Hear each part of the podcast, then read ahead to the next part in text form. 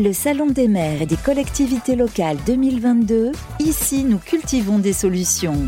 Du 22 au 24 novembre 2022, à Paris Expo, porte de Versailles, sur Carbone Zéro, la radio.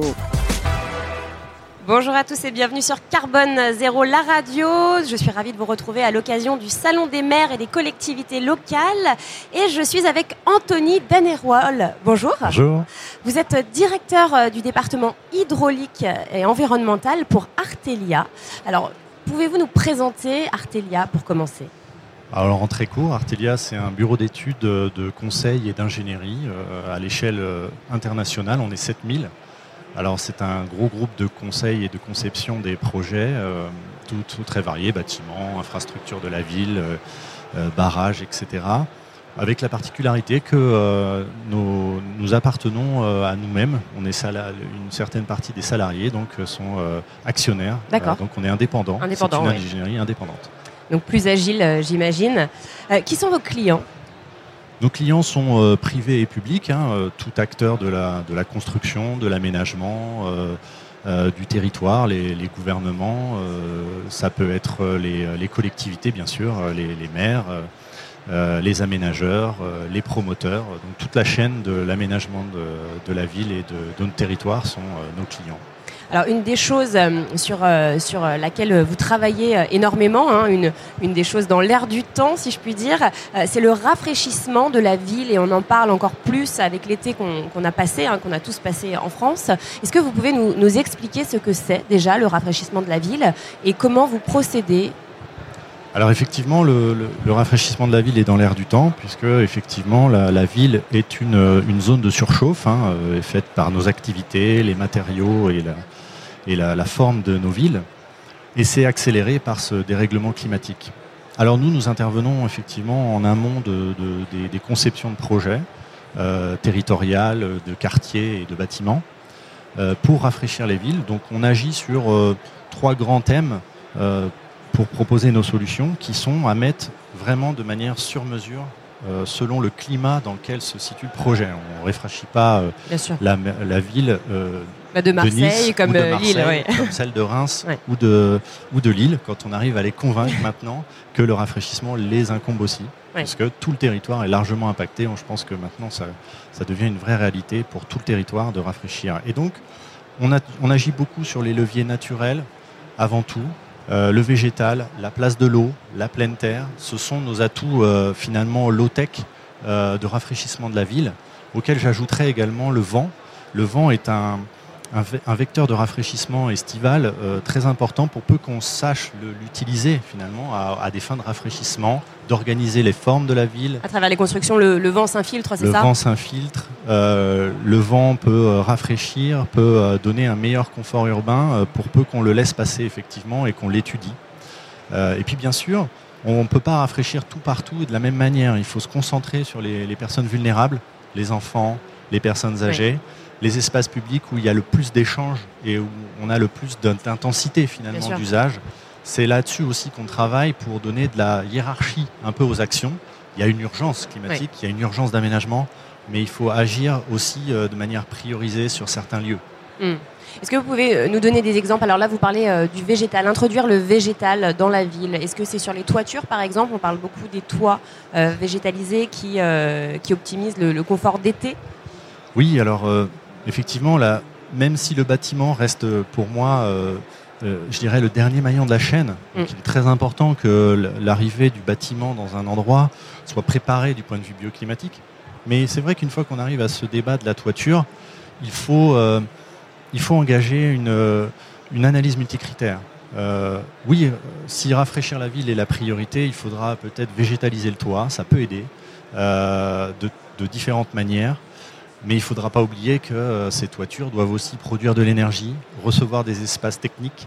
Euh, et puis il y a une velléité aussi d'usage, euh, de, loisirs, de, de, récupération de cette toiture.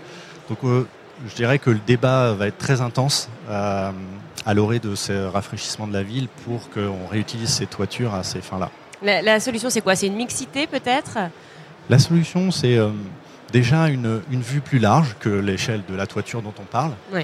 Et puis, une fois qu'on a cette vue large, un petit peu les clés d'entrée, ça va être de hiérarchiser, de répartir, de penser en fonction des priorités du site. S'il est très vulnérable à la chaleur ou aux inondations, par exemple, il faudra retenir un peu l'eau et il faudra rafraîchir.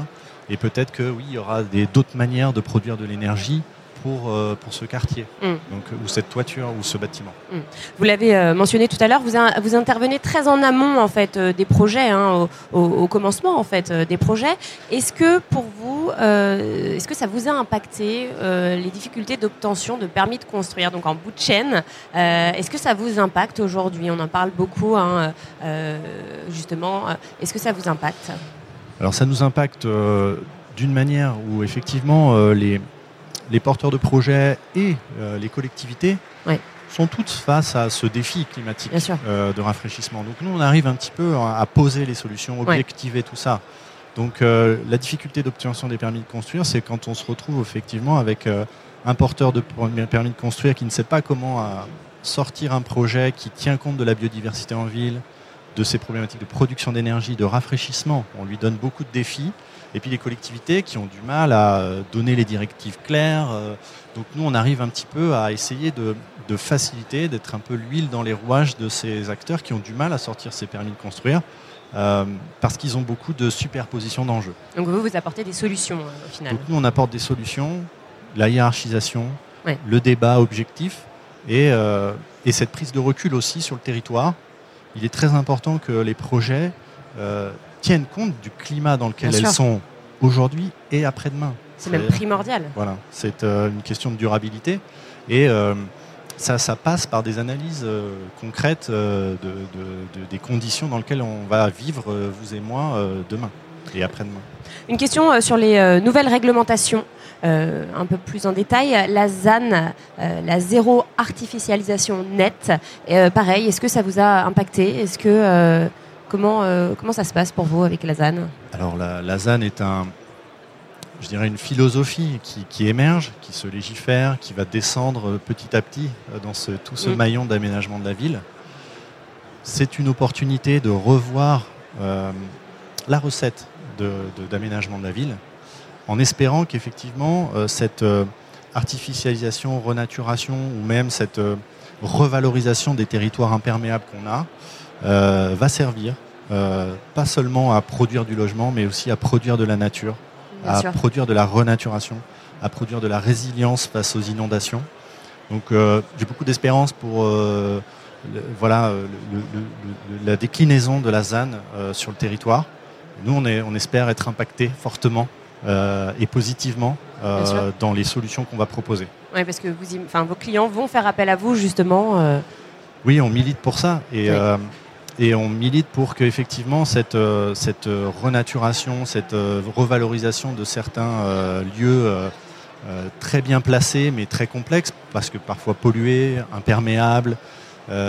ça nécessite encore de l'exploration technique de, de, renaturer ce, ce genre d'espace. Donc on espère qu'on a des acteurs de public et privés qui sont motivés pour venir avec nous pour tester des choses. Parce que ça passera aussi par le test, hein, euh, la, résilience au climat. Il va falloir qu'on teste des choses. Et justement, concernant ce, rafraîchissement de la ville, euh, est-ce que vous constatez une prise de conscience? Donc on l'a dit depuis cet été et depuis les confinements aussi. Est-ce que ça, a joué, vous qui êtes euh, directement sur le terrain auprès de vos clients? Est-ce euh, est que les demandes ont explosé depuis, euh, depuis le confinement? Oui, certainement.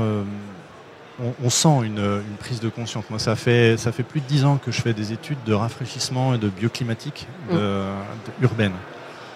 Au début, je peux vous dire qu'on poussait à la roue. il y a dix ans, c'était pas le sujet numéro un, on va dire.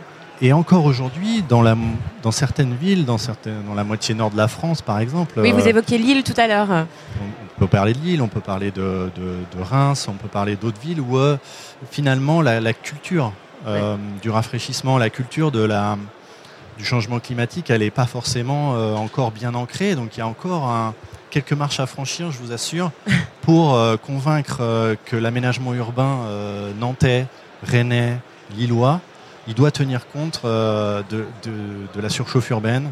Euh, et, de tous les aléas climatiques qui vont euh, finalement être à, gérer, même dans ces territoires-là. Et pourquoi, selon vous, ils se sentent moins concernés? Est-ce que c'est parce qu'ils sont moins touchés, peut-être par les fortes chaleurs? Pourquoi? Oui, alors il y a plein de raisons culturelles à ça. pour avoir vécu à Nice, quand je vivais là-bas, on parlait tout le temps de la météo, donc il y a une culture de, ce microclimat niçois qui est connu des gens. Il y a une culture, une culture locale en fait. Une culture locale, du vent, euh, une culture locale euh, qui, qui, qui, peut être exploitée, euh, qui est plus délicate à exploiter au niveau de la Bretagne par exemple, où effectivement on a une connaissance de, son, de son climat, mais, mais pas de son dérèglement.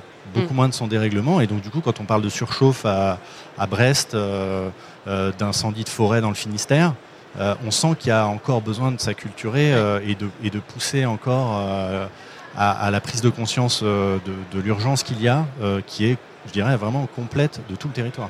Est-ce que l'éducation, du coup, fait partie de votre mission? Est-ce que vous éduquez, entre guillemets, hein, justement vos, clients par rapport à ça? Est-ce que vous, les, vous leur expliquez, en fait, qu'il faut le faire, qu'il faut rafraîchir les villes, que, que, que c'est primordial, qu'on en a besoin pour, pour nous et puis pour la planète? Oui, alors, je dirais pas, n'utiliserai pas le mot éducation, mais euh, pédagogie. Pédagogie, oui. Euh, effectivement, moi, je suis pas trop dans la communication estivale, c'est-à-dire, euh, j'attends pas le mois de juillet pour dire qu'il y a un, sujet de rafraîchissement. D'ailleurs, quand on est en train de faire des aménagements là, cet automne, cet hiver, pour l'été prochain, on est en train de, on, pense aujourd'hui au, prochain épisode, mais il faut, il faut, voilà, c'est du quotidien, c'est de la pédagogie quotidienne. Euh, et, effectivement, euh, euh, il y a, des, bilans qui sont faits là, on l'a vu récemment, donc les, derniers chiffres des décès, des surdécès. C'est un record hélas. lié à, cette surchauffe agit, tout ça agit dans le sens de la prise de conscience. Donc, je dirais que j'ai de moins en moins de pédagogie à faire. Mais voilà, ça reste quand même encore un sujet. Et c'est pas tellement une pédagogie de prise de conscience, mais on est plutôt sur une pédagogie de euh, penser, penser bioclimatique, penser à ces leviers. Les leviers naturels sont des leviers qui sont low-tech. C'est pas des leviers, euh, voilà, la prise en compte du vent. C'est pas quelque chose qui va vous coûter forcément euh, beaucoup d'argent par rapport à un déploiement de climatiseurs, un déploiement de brumisateurs. un déploiement de, voilà de technologies qui vont pas forcément qui vont être très coûteuses pour le probablement très probablement mais qui vont pas forcément résoudre votre, le, problème. Si on fait fi du climat dans lequel on est et où on va vivre euh, ultérieurement, on va passer à côté de quelque chose d'important. Donc c'est là la pédagogie la plus importante. Utiliser la nature, euh, c'est quand même plus facile. Et, alors, euh, question un tout petit peu plus technique, quand, on, quand vous rafraîchissez une ville, quand on rafraîchit une ville, combien on peut gagner de degrés l'été par exemple? Est-ce que vous avez de la data par rapport à ça? Alors, on manque de data. Clairement, il y a des projets de recherche euh, qui sont développés aujourd'hui euh, de mesures. Euh, on manque de mesures, effectivement. Donc, néanmoins, il y a des recherches, il y a des résultats. On sait qu'on peut atteindre jusqu'à des niveaux assez impressionnants dans les parcs, notamment, de, quelques 7 degrés, 5, 7 degrés de moins par rapport au, reste le plus chaud de la ville. Donc on sait qu'on a des poches de fraîcheur qui peuvent atteindre des, des niveaux très importants euh, lorsque le vent, mm. la topographie euh, du parc euh, peut maximiser même cet effet de fraîcheur. On peut atteindre des, niveaux très importants. Et effectivement, j'ai pas mal d'études où je dis aussi, bon, bah voilà, là on, va, on simule, on mesure, bon, bah on gagne 2, 3, 4 degrés. Quand vous êtes sur des canicules, ça paraît, ça paraît peu, mais c'est ça de gagner déjà. Du point de vue ressenti, et de aussi gérer les ombrages euh, et, le vent, euh, ça crée des ressentis qui sont aussi plus importants que les datas qu'on peut mesurer. Ouais. Euh, dernière question, Anthony, sur ce salon. Pourquoi êtes-vous ici? Est-ce que qu'attendez-vous de cet événement, le salon des maires et des collectivités locales? Alors, on a été on a été invité euh, à prendre un stand euh, au, salon dans le côté jardin, l'UPGE, donc l'Union professionnelle du génie écologique. On est mhm. dans euh, le village du génie écologique. Donc pas pour rien. D'une part parce que la nature en ville est un de nos métiers et que Artelia est peut-être pas assez connu là-dessus. Et puis aussi parce que vous l'avez vous l'avez discuté avec moi, le, rafraîchissement de la ville passe par des leviers de génie écologique. Donc le génie écologique est une solution à la fois de nature en ville mais à des répercussions climatiques positives et qui nous permettra aussi d'atteindre derrière de la sobriété énergétique, de la sobriété territoriale, d'artificialisation et de renaturation. Donc on est là pour relever plein de défis et on est là à ce salon pour le montrer. Eh bien, merci infiniment, Anthony Danerol. Merci beaucoup. Le Salon des maires et des collectivités locales 2022, ici nous cultivons des solutions. Du 22 au 24 novembre 2022, à Paris Expo, porte de Versailles, sur Carbone Zéro, la radio.